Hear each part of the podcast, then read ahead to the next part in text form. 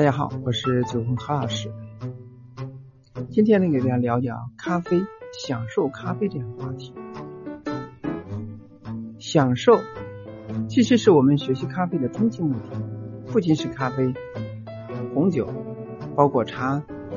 也都是一样的。虽然个别人只醉心于获得咖啡的过程，比如种植、采摘、烘焙、研磨、冲泡等。但是，作为一杯饮品文化，绝大多数人还是将受享受咖啡与感官体验以及由此获得幸福快乐联系在一起，这也合乎咖啡的本质属性。虽然我经常大声呼吁我们的茶文化应该向现代咖啡文化好好学习，学习那种标准化与系统化、理论与实际相结合的理论。但是换个思路来看，茶文化的精髓重在享受茗茶之美，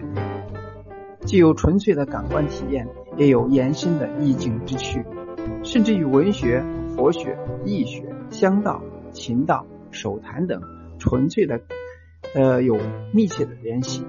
这等于说已经攀上了享受茗茶之美的制高点，其境界呢，叫人慨叹不已。这以下的一些内容呢，是我本的本意，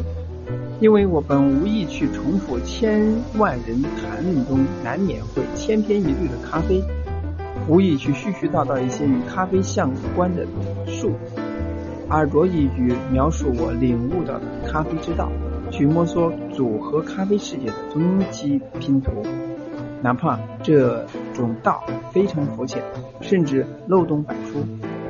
多一批埋头钻研咖啡技术的匠人，并不是我所讲述的目的，而我的目的呢，是让大家能去享受咖啡。咖啡不仅有自己的文化知识、技术细节，还有自己的精神内涵、品鉴逻辑与价值观诉求，培养一批真正能够。爱咖啡、懂咖啡、享受咖啡的中国读读者，或者说是爱好者，